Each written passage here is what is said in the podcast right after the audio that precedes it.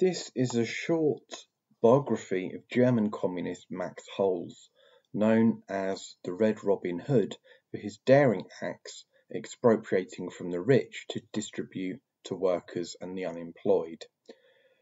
Max Hoelz was considered by the Social Democrats as a dangerous adventurer, by the official communists as irresponsible and a traitor, by the communist left as an anarchist, and by the anarchists as a Leninist. Hoelz was born on the 14th of October 1889 at Moritz bei, Riesa. The son of an agricultural worker, he had to start working from an early age to supplement the family income. After elementary school, he worked as a day labourer with different landowners from 1903. In 1906, he emigrated to England at the age of 16. He worked in various unskilled jobs in London, using this to finance his evening studies in geometry at technical school, which prepared him for railway building and surveying. He returned to Germany working as a railway technician in Berlin and as a cinema projectionist in Dresden, and renewed his studies at technical school. Examined for the Army Reserve, he was diagnosed as being susceptible to TB and told he should move to a forested area. He got work as a land surveyor in Falkenstein in the Vogtland.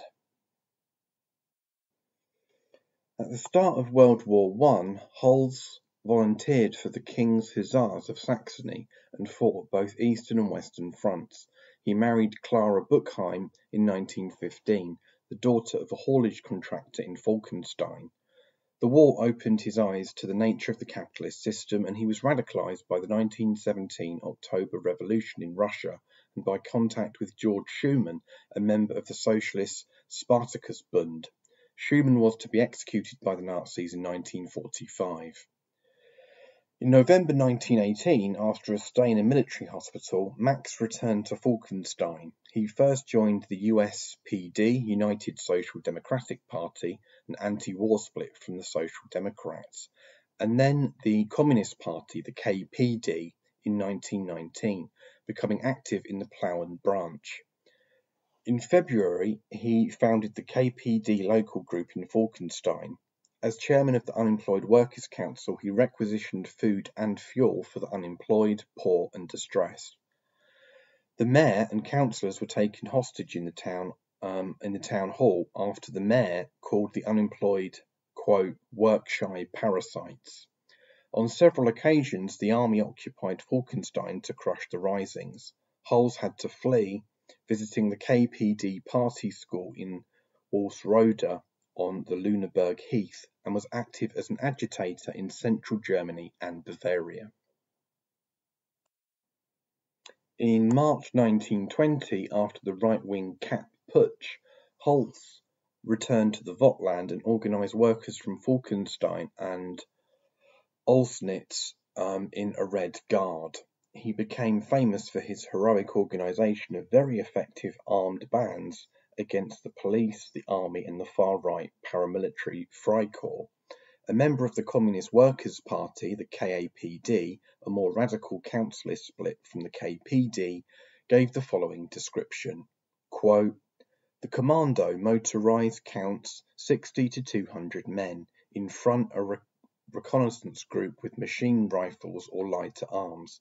The heavily armed trucks followed. Then the chief in a motor car with the cash in company of his Minister of Finances.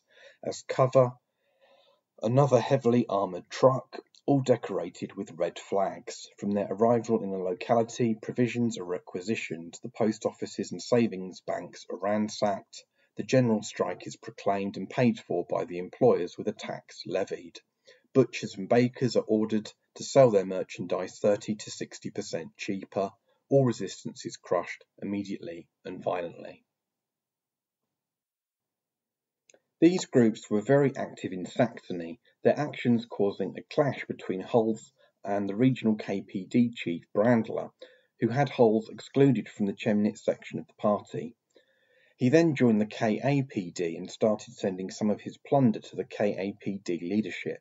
Without really taking on board the politics of the KAPD, he found it a more affable party to be in. Attached to the independence of the armed groups that he led, he collaborated with the KPD or other groups when it suited him. He became very popular because of his robbing from the rich to give to the poor. Very often, workers in a precarious position in their factory sought him out.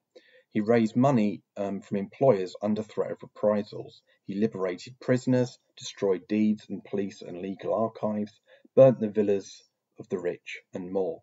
He was equally popular because of his constant eluding of capture by the police. In April 1919, a sum of 30,000 marks was put on his head. He was not arrested until after the March action. After the crushing of the Ruhr uprising, the army advanced on the Vogtland. After several days' fighting, the Red Guard was defeated. Those not captured or shot fled over the Czechoslovak border. Hoelz himself was arrested by the Czechoslovak police and sentenced to four months' imprisonment. He returned to Germany and worked undercover.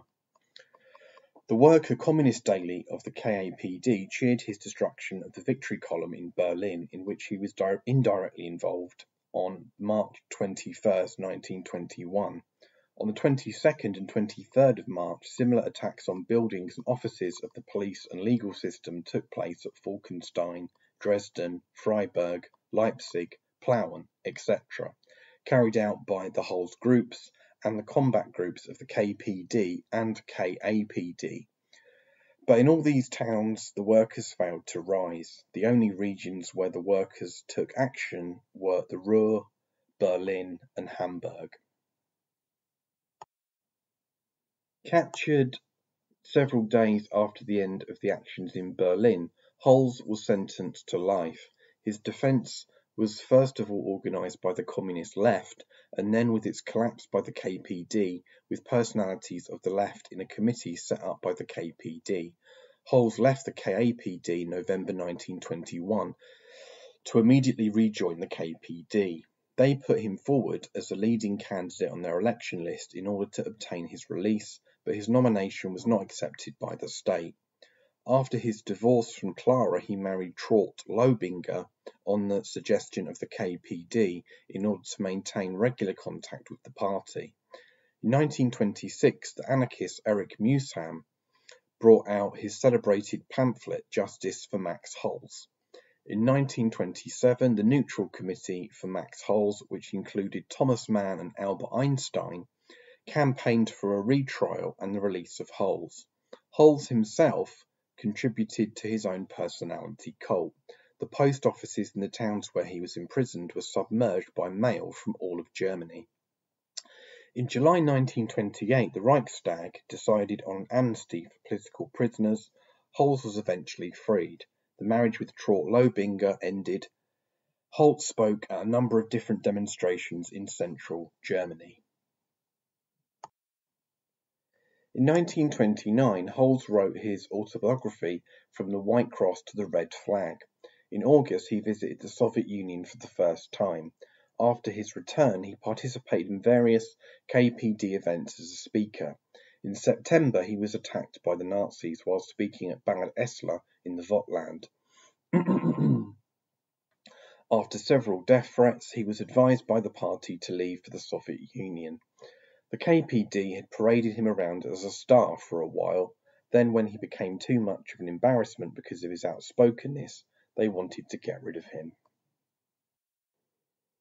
In Moscow and Leningrad he visited training courses at the International Lenin School. In 1931 to 1933 he worked in different mines, factories and agricultural enterprises. He remarried. He began to criticize the bad conditions of the workers. He barricaded himself in his room at the Hotel Lux, the Comintern hostel, in 1932, and he threatened to shoot himself after the NKVD, the secret police, invited him to meet with them in their Lubyanka headquarters. The NKVD temporarily backed down. He, um, Hoelz was implicated in the fictional Wallenberg-Hoelz plot against the regime thought up by the paranoid imaginations of the NKVD. Wollenberg had been a military commander of the workers' councils in Bavaria. His criticisms of the Communist Party had led to his exclusion in 1933. The GPU NKVD thought up a plot in which Zenzl, the widow of the murdered anarchist Mühsam, was also later implicated. On the 15th of September 1933, Hoelz died in a so-called boating accident, i.e. he was murdered by the NKVD near Gorky in Nizhny Novgorod. Max Hoelz was no anarchist, as the British Trotskyist SWP theoretician Duncan Hallas has falsely claimed. He had distinct authoritarian trends and was not averse to developing a hero cult around himself. Both the KAPD and the KPD had encouraged this. The Communist Worker Daily, the KAPD paper, had declaimed, quote, Max Hoelz should be our example, our symbol, our chief. He was more a man of action than a deep thinker. Nevertheless, his willingness to engage in direct action to defend workers both in the workplaces and among the unemployed, and his courage in criticizing the Russian regime under Stalin are admirable. So that's it. Um, this is a video version of an article by Nick Heath. Um, it's worth noting that Max Hoelz is still remembered today by at least some class struggle anarchists as a proletarian hero and as a compassionate communist. Um, and I would very much recommend the book that I've been reading about Hoelz and his life. it's called The German Robin Hood, and um, the um, it's actually written in Hoelz's um, own words for the most part. The book consists of his autobiography, um, From the White Cross to the Red Flag, and also his indictment of bourgeois society, and it's a great read. Um, and it's also got a very good introduction by Ed Walker, who did the um, editing and the introduction of the book. So I'd very much recommend that book, and I might maybe do another video at some point in the future based on my readings of that book, but we'll see. Um, I may or may not do that. Um, so yeah, that's it. Um, I hope you found that interesting and informative. Thank you for listening, guys. Take care.